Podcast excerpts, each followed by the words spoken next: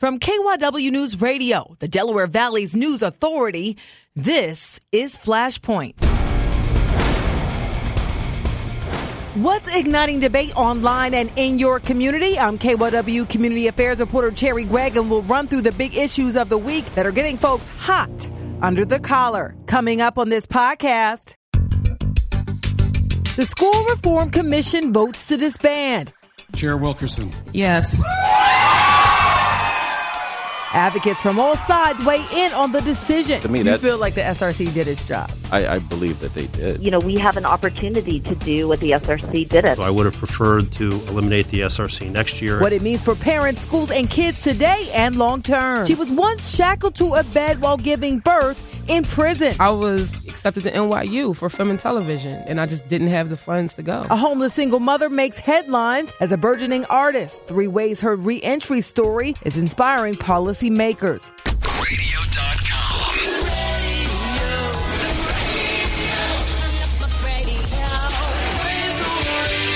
Radio.com. Welcome back to Flashpoint. I'm your host, Cherri Gregg. The focus is the death of the Philadelphia School Reform Commission. On Thursday, the SRC voted 3 to 1 with one abstention to disband. Chair Wilkerson. Yes. Advocates were gleeful. Dysfunction starts with the head. And today we celebrate the decapitation of this fiasco. The SRC, with two members appointed by the mayor and three by the governor, was created 16 years ago to provide more state oversight of the financially distressed Philadelphia schools. The goal? Get more funding, but the SRC ended up closing dozens of schools, laid off thousands as the number of charter schools increased. Advocates wanted the SRC gone. Then November 1st, Mayor Jim Kenney pledged to take back Philly schools and have the city cover the predicted $1 billion deficit over the next five years. The final plan we will propose to meet the district needs will be difficult. If the Pennsylvania Secretary of Education signs off, the SRC will cease to exist as of June 30th, and the mayor will be tasked with appointing a non-member school board. With me in the studio to discuss this flashpoint is Bill Green, former city councilman and former SRC chair, who is the only current SRC member to vote against dissolution. We also have Sharif El Mekki, a teacher turned administrator who is now principal of Mastery Charter School, Shoemaker Campus. And on the phone, we have Councilwoman Helen Gym, a longtime community organizer and education reform advocate. Thank you all for being on Flashpoint. Thanks for having me. Thank you. Wonderful. So let's jump right in. I would like to get from each of you reaction, um, and I'll start with Helen for parents and teachers. What does the end of the SRC means to you? It is the culmination of 16 years of activism that started with a state takeover and with the restoration of local control. You know, we have an opportunity to do what the SRC didn't. Uh, the SRC was never put in place uh, to become a public, uh, vocal advocate for the public schools. It was meant to be a financial manager of inequity. And um, we are interested now in seeing over the next few months a very public process in which people can advocate for a local school board and establish a firm commitment to public education, what it's going to look like in our city, um, the vision for it. And, uh, you know, we have a lot of hopes through that process. All right, and I and I want you, Sharif, to tell me what do you think this means for charters long term? I think you know when I applaud the mayor for uh, taking direct responsibility um, for the school district and the children. What I'm hoping comes out of this is is more accountability locally, and I, I really hope that people don't fool themselves to, to make it seem that before the SRC was implemented that things were going well for black and brown children because that's the exact opposite was the case. So what I'm hoping is that the the city, that everyone who stood and applauded the mayor for taking responsibility. I hope that when he reveals the plan, I hope those same people that uh, will continue to stand and provide the support because Philadelphia does not have a legacy of Yeah. supporting black and brown children. Bill, I want you to weigh in. You voted against dissolution. What do you think that the if the disbandment of this will mean for the school district? First of all, I do want to say that I, I am heartened by the fact that the city wants to take responsibility for the schools. Uh, I am concerned about their willingness to pay for it. I'm hopeful that council will step up, step up and provide the funding that will be necessary to eliminate the $700 million deficit.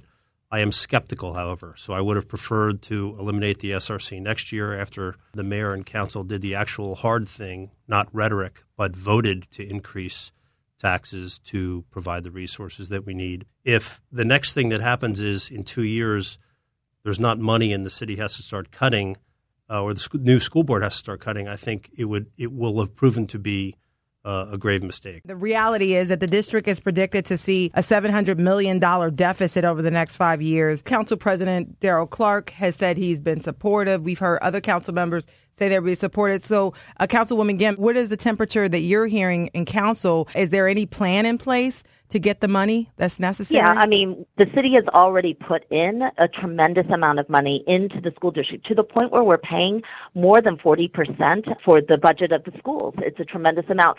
This year alone, we refinanced um, on commercial properties, which brought in over a hundred and uh, over a hundred million dollars into the city budget annually, and will result in fifty-five plus million dollars into the school district's budget annually. We passed a uh, soda tax that helped fund community schools, expanded pre-K in our city. So the city is certainly coming up with ideas. That energy is not just going to be on the city just doing whatever it can. It's also got to push itself upward and out. And I think that is actually a very powerful message of the local school board that they are going to become the advocates for a public education system that includes charters as well as public schools and that uh, we have a lot of opportunities here to talk about restoration of the charter school reimbursement.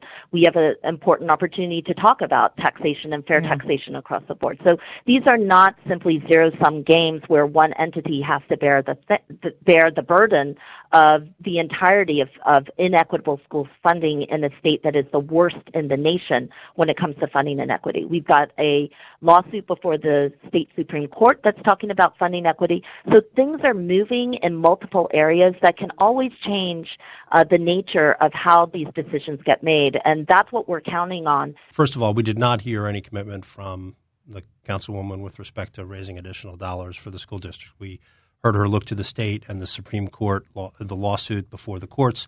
A lawsuit, by the way, I worked on with Pilcop mm. when I was in city council because the state should pay its fair share and it didn't. And I agree with Helen that that you know governing is choosing between limit, uh, choosing between uh, good ideas with limited resources. Mm-hmm. And uh, uh but what the SRC was able to do is build up a surplus.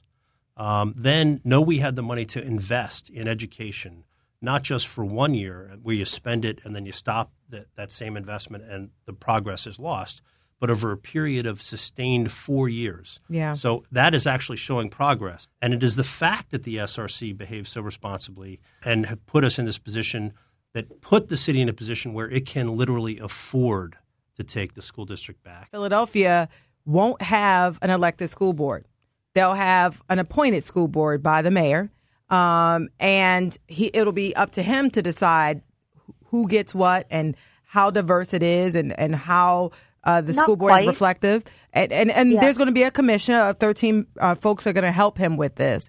But I mean, should there be a push for an elected school board that could actually raise taxes and buy, you know, bypass city council and just get the money that they need for the for the school district? If it was that simple. What, what say you? What say you, Helen? I've always been in on record as being in favor of an elected school board. I think that if you're going to have an election about something, make it be about positions that matter, and nothing could be more important than having a school board that's elected. That being said, though, we're not going to wait to dismantle the SRC in order to get an elected school board. Mm. And this appointment board will look dramatically different from the SRC, and it won't just actually be in the mayor's hands. Uh, you know, there will be a 13-member nominating committee.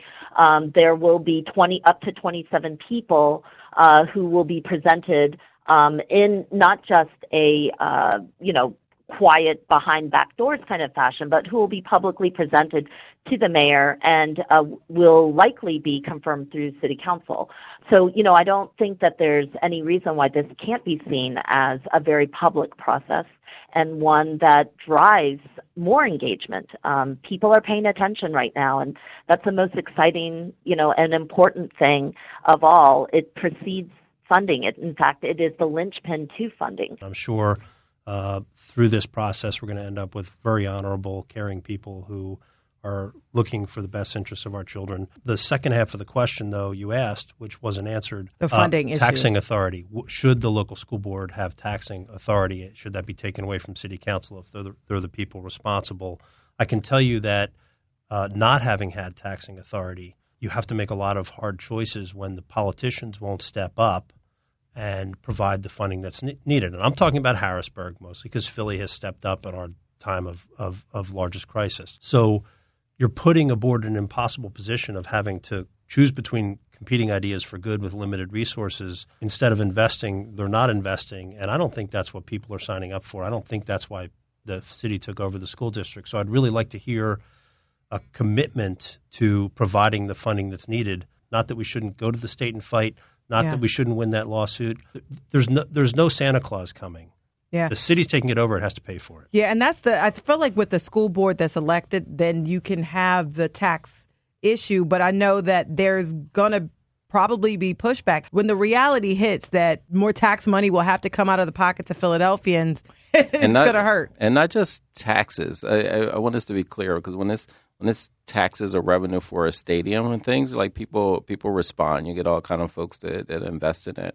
When you're talking about investing in black and brown children, many of them poor, you get a visceral reaction often, and that's the the history of our country. It's the history of our city, and Philadelphia has really, re- you know, shown shown leadership in this regard because you know constitutionally the state should be paying for an equitable and, and just education and that has not happened. As far as the src managing i was in the school when the src did take over and i remember what that budget looked like. I remember the school district freezing our budgets and there's a surplus of millions of dollars you know um, in multiple years at this point. So to me You that feel like the SRC did its job. I, I believe that they did Is that fair, Councilwoman? That do you well, feel like the I, SRC I'd be did very careful about that. The SRC had a surplus largely because there were so many teacher vacancies as well in the district. The CFO of the school district has been on record saying that the surplus is not a good surplus. But that being said, there's a couple of things that, you know, I wanted to make sure was really clear. I'm glad Bill Green finally conceded that the city has done its fair share when the state has not.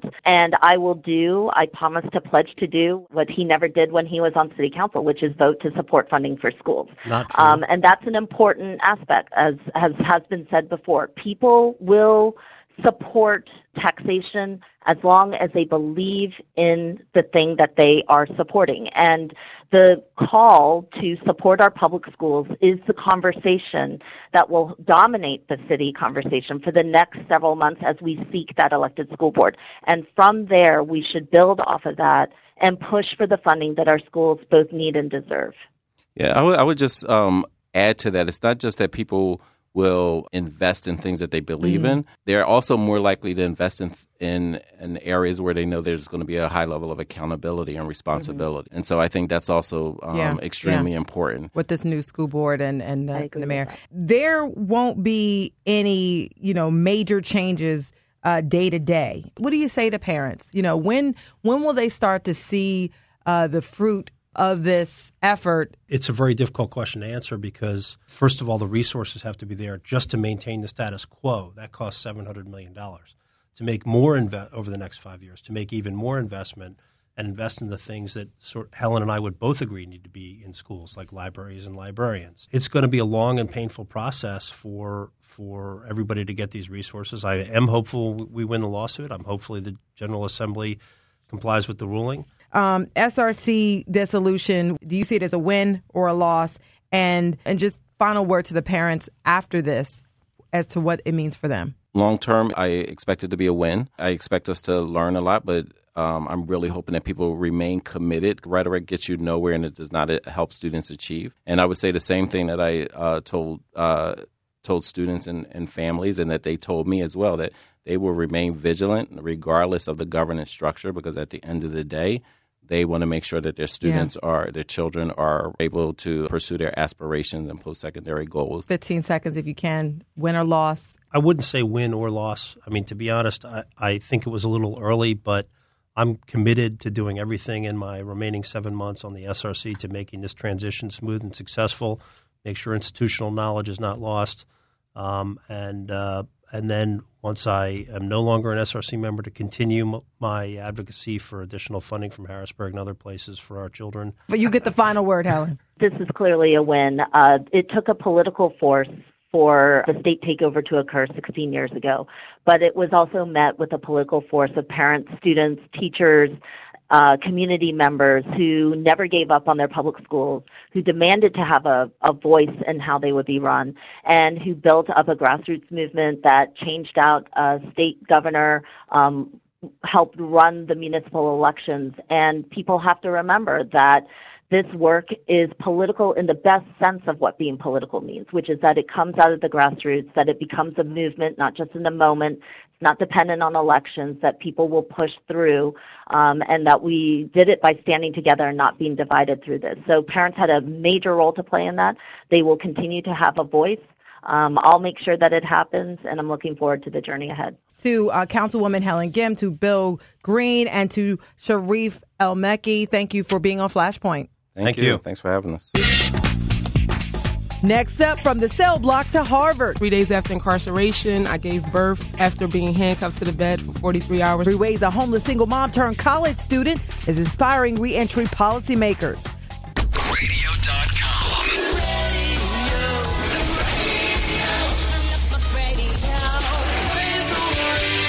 Radio.com.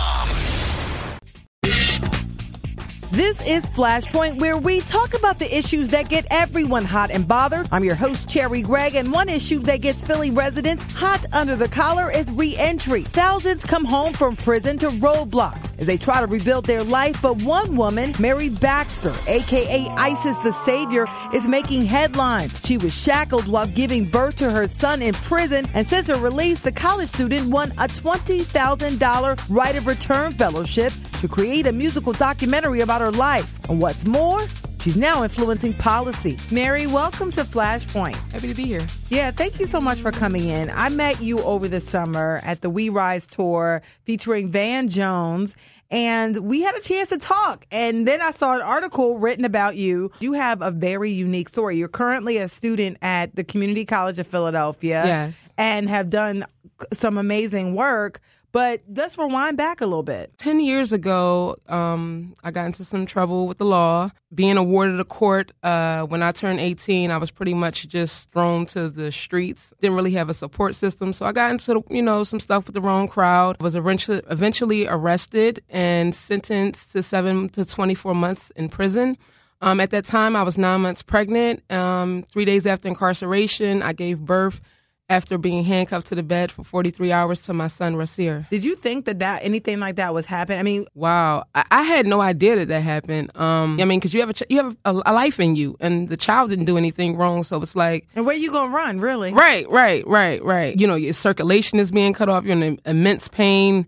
Um, some women have miscarried, you know, due to from shackling and things of that nature. So, um, yeah, I was I was just terrified when I realized that this was a reality, not only for myself, but you know, thousands of other women. Wow. And so I met your son. Yes, Cute young man. it's my pride and joy. yes. Yeah. And and so but you since turned your your whole life around. you know, when I got out, I knew that I had to live for someone, you know, other than myself. And he's been my main motivating force to, you know, just turn things around and go chase my destiny and be the example for him to give him, you know, the blueprint that he can, no matter what adversity you've been through, you still can, you know, elevate yourself and move forward in society and accomplish your goals. Yeah, and one of the things that I've seen you advocate for and talk about is dignity for pregnant women while incarcerated. Yes, right now um, I've partnered with Cut 50 and Van Jones for a piece of legislation that's being spearheaded by Cory Booker and Elizabeth Warren. It's called the Dignity for Incarcerated Women Act. And this is a piece of legislation that is um, supposed to end women from being shackled while they're pregnant, also stop women from being placed in solitary confinement while they're pregnant. And it's another, you know, a slew of other supports, um, like have women placed near their children. Um, don't ship them off to like far places. Also have free phone calls to the caregivers because a lot of time women they have to, you know, pick between getting sanitary napkins and tampons versus a phone call to their children. So they're just trying to restore that respect, that you know, humane dignity to women in the prison system. Why were you so passionate about it given your experience? it's different when you put a face to it. You know, people talk about injustices and issues all the time, but when there's a face and there's someone, you know, with that story, I think it's more powerful. So I just felt that I needed to, you know, share my story so people can, you know, be in, more in t- tune with the issue. When you have experiences in your life, it sort of feeds into your your form of expression. My art is is definitely therapeutic. Um, I was awarded a court from age 11 to 7, well, 18. Um, so I've always, you know, been faced with adversity and obstacles and challenging si- situations. So my music is definitely has been like my outlet. Yeah. Yeah. And so this fellowship that you got, twenty thousand dollars, Right. what is it allowing you to do? So um, the twenty thousand dollars, um, ten thousand is for myself, and the other ten is for production materials and you know costs around a project. So the project that I decided to do was a ten to thirteen minute um, music video short. I guess the closest thing to like Michael Jackson's like videos, like Thriller or Remember the Time, like those extended uh, music videos, and it's going to basically detail my life before incarceration, during, and then after. And the song is called "The Corner," and I just I just can't wait to share it. It's- Wow. and I, and I'm going to be filming at Eastern State Penitentiary, so. Wow. And does it does it take you to a place? You're putting yourself back in that moment, kind of reliving that trauma. But I mean, in the end, it's for the greater good. Like you have to show people what is happening. You know, if people don't know that these are issues, then they don't know how to address them. So When you look back on that time, I mean, do you think that uh, it it made you better? Yes, um, in a lot of ways, you know, um, it made me reevaluate, you know, the path that I was on. It made me, you know, reevaluate the people I had in my life, the places and things that I was into, and it definitely forced me to grow, um, not only as a woman but as a, a mother. My story is a story that needs to be told as a part of his story, and that you know, it's going to be pretty powerful once it gets out there, you know, to the masses. And it's funny, I always tell people that there's a point in your life where all your experiences converge and you're Right. standing in one moment and you're like, this is why that happened and this happened Right, and that happened right, and that happened. Have you had a moment like that yet? Uh, it's right now, definitely right now. Um, I'm living that like living in purpose. Like I realized that everything definitely happened because it was supposed to happen to bring me to this moment. Like, so I mean, in two weeks I'm going to Harvard for a three day conference. Um, behind bars, and I'm going to be talking on, you know, speaking on a panel about women and shackling, and you know, my experience. So, How yeah, does that make you feel though? I mean, North Philly to Harvard is is is pretty amazing. You know, it's pretty amazing. Um, that is awesome. And so few people talk about women um, when it comes to incarceration. we have over two hundred thousand women in the prison system. One point two million that are under you know some type of supervised bail or probation or parole.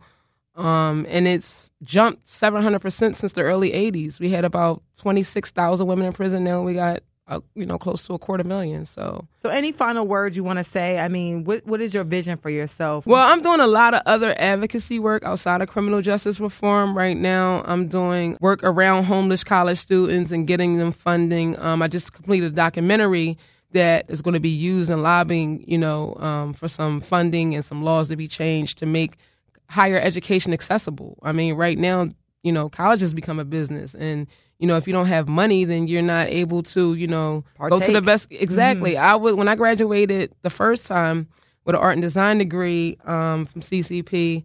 I was accepted to NYU for film and television. You know, and that's not an easy school to get into, especially from a community college. And I just didn't have the funds to go. Um, so That's yeah. crazy. So putting some. So right now, I'm I'm heavily in that sector. You know, raising awareness around those issues and just moving forward. You know, So where can people follow you and find you and try to support you in this journey called life? they can go to my website and subscribe to my mailing list. Barriers are buildingblocks.com. Um, you also can find me on Facebook, uh, Mary Enoch Elizabeth Baxter, my whole government. And I'm on uh, Instagram and YouTube under my rap name, Isis Tha Savior. Isis Tha Savior. I like Yeah, that. yeah. That's really dope. So do you want to close us out with like a bar or two of some of your music? Okay. Staring at my future like a visitor from my present past, stranded as a tight rope, spiraling down a narrow path. You watching sand slide down our hourglass. You laying, suffer, counting every hour pass. What didn't kill you made you tougher. I can vouch for that. They killed your cousin, and you're planning out a counterattack. If you was raised in the struggle, you know how to adapt when the winds get cold and the clouds turn pitch black. Forensic file, said he died from a head crack. A savage word on end up with your throat and both wrist slash. Wrist took two before the vehicle just crashed. Another murder attempt, another corner dispatch. So meet me where it's cold at, where the nightmares unfold at, where the dead stares like who cares where white tears couldn't hold back. Still I. God, I thank the Lord for that. But when you get a chance, please come and take a glance at my life. Beautiful. And on that, Mary Baxter. All right. Thank Thanks, you so Cherri. much. I appreciate, it. Thank you. Next up, linking those in need with those who serve. A nice, healthy, home like experience. A group of women is offering a special Thanksgiving meal who they're hoping to empower and why coming up.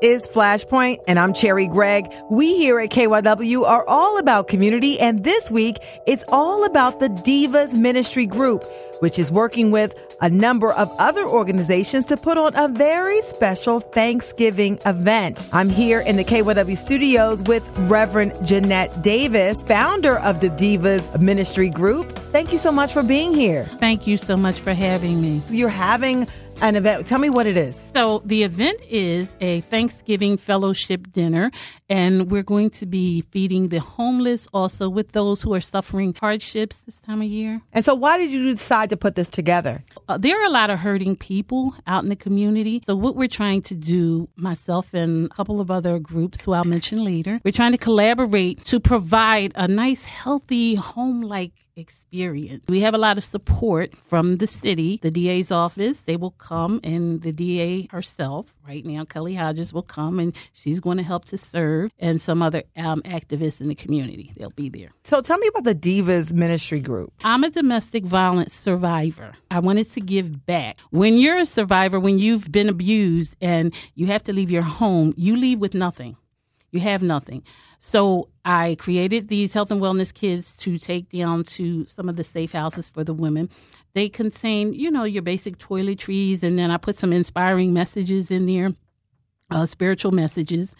So that's how Divas Ministry Group came about. Mm-hmm. And does Diva stand for something? Yes, it does. Divinely inspired, victorious, anointed sisters. Wow. And so you you women, I know you're going to be helping single moms as well on this Thanksgiving. Does that sort of resonate and tie in with what the Divas Ministry Group does? Yes, it does because at one time I was a single mother.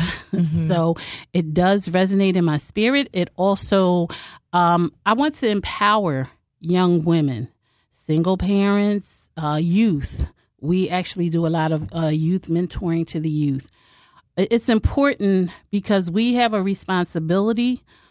Um, the older generation has a responsibility to our youth to guide and direct and to mentor so that they can have the best life. And part of that is fellowshipping, especially around Thanksgiving Amen. time. So give me all the details. I mean, this event is coming up, it's just a few days away. The event is scheduled for Tuesday, November 21st from 5 o'clock to 8 o'clock p.m. The event will be held at the Somerset Academy, which is located at 719 Girard Avenue, Philadelphia, PA 19123. Mm-hmm. And so people can just come out.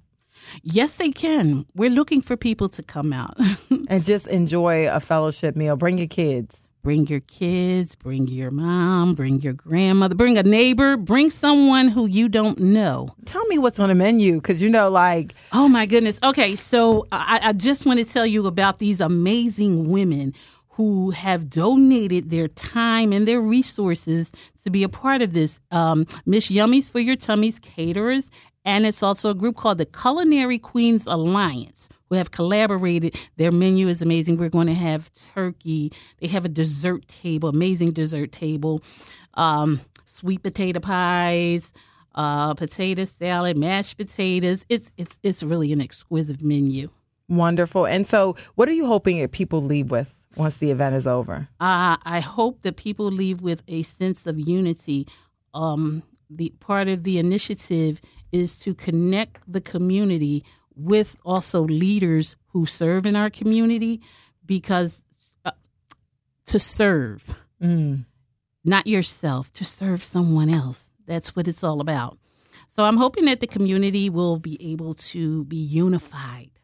Yeah. That's what my goal is so that people who are hurting understand and know that someone cares, someone realizes and recognizes what you're going through, and we're all in this together. Absolutely wonderful. So, where can people find out more information? We have a community Facebook page called Divas Ministry Group Nonprofit organi- Organization.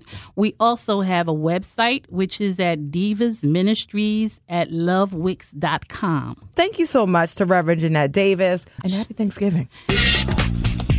That's it for the Flashpoint podcast. I hope you enjoyed this exclusive content. Follow KYW News Radio on Twitter and let us know what you think by using the hashtag Flashpoint. You can also follow me at Cherri Gregg. You can subscribe to the show by using the radio.com app or by visiting KYWNewsRadio.com and clicking audio. And soon you'll be able to subscribe to Flashpoint on iTunes or wherever you get your podcast.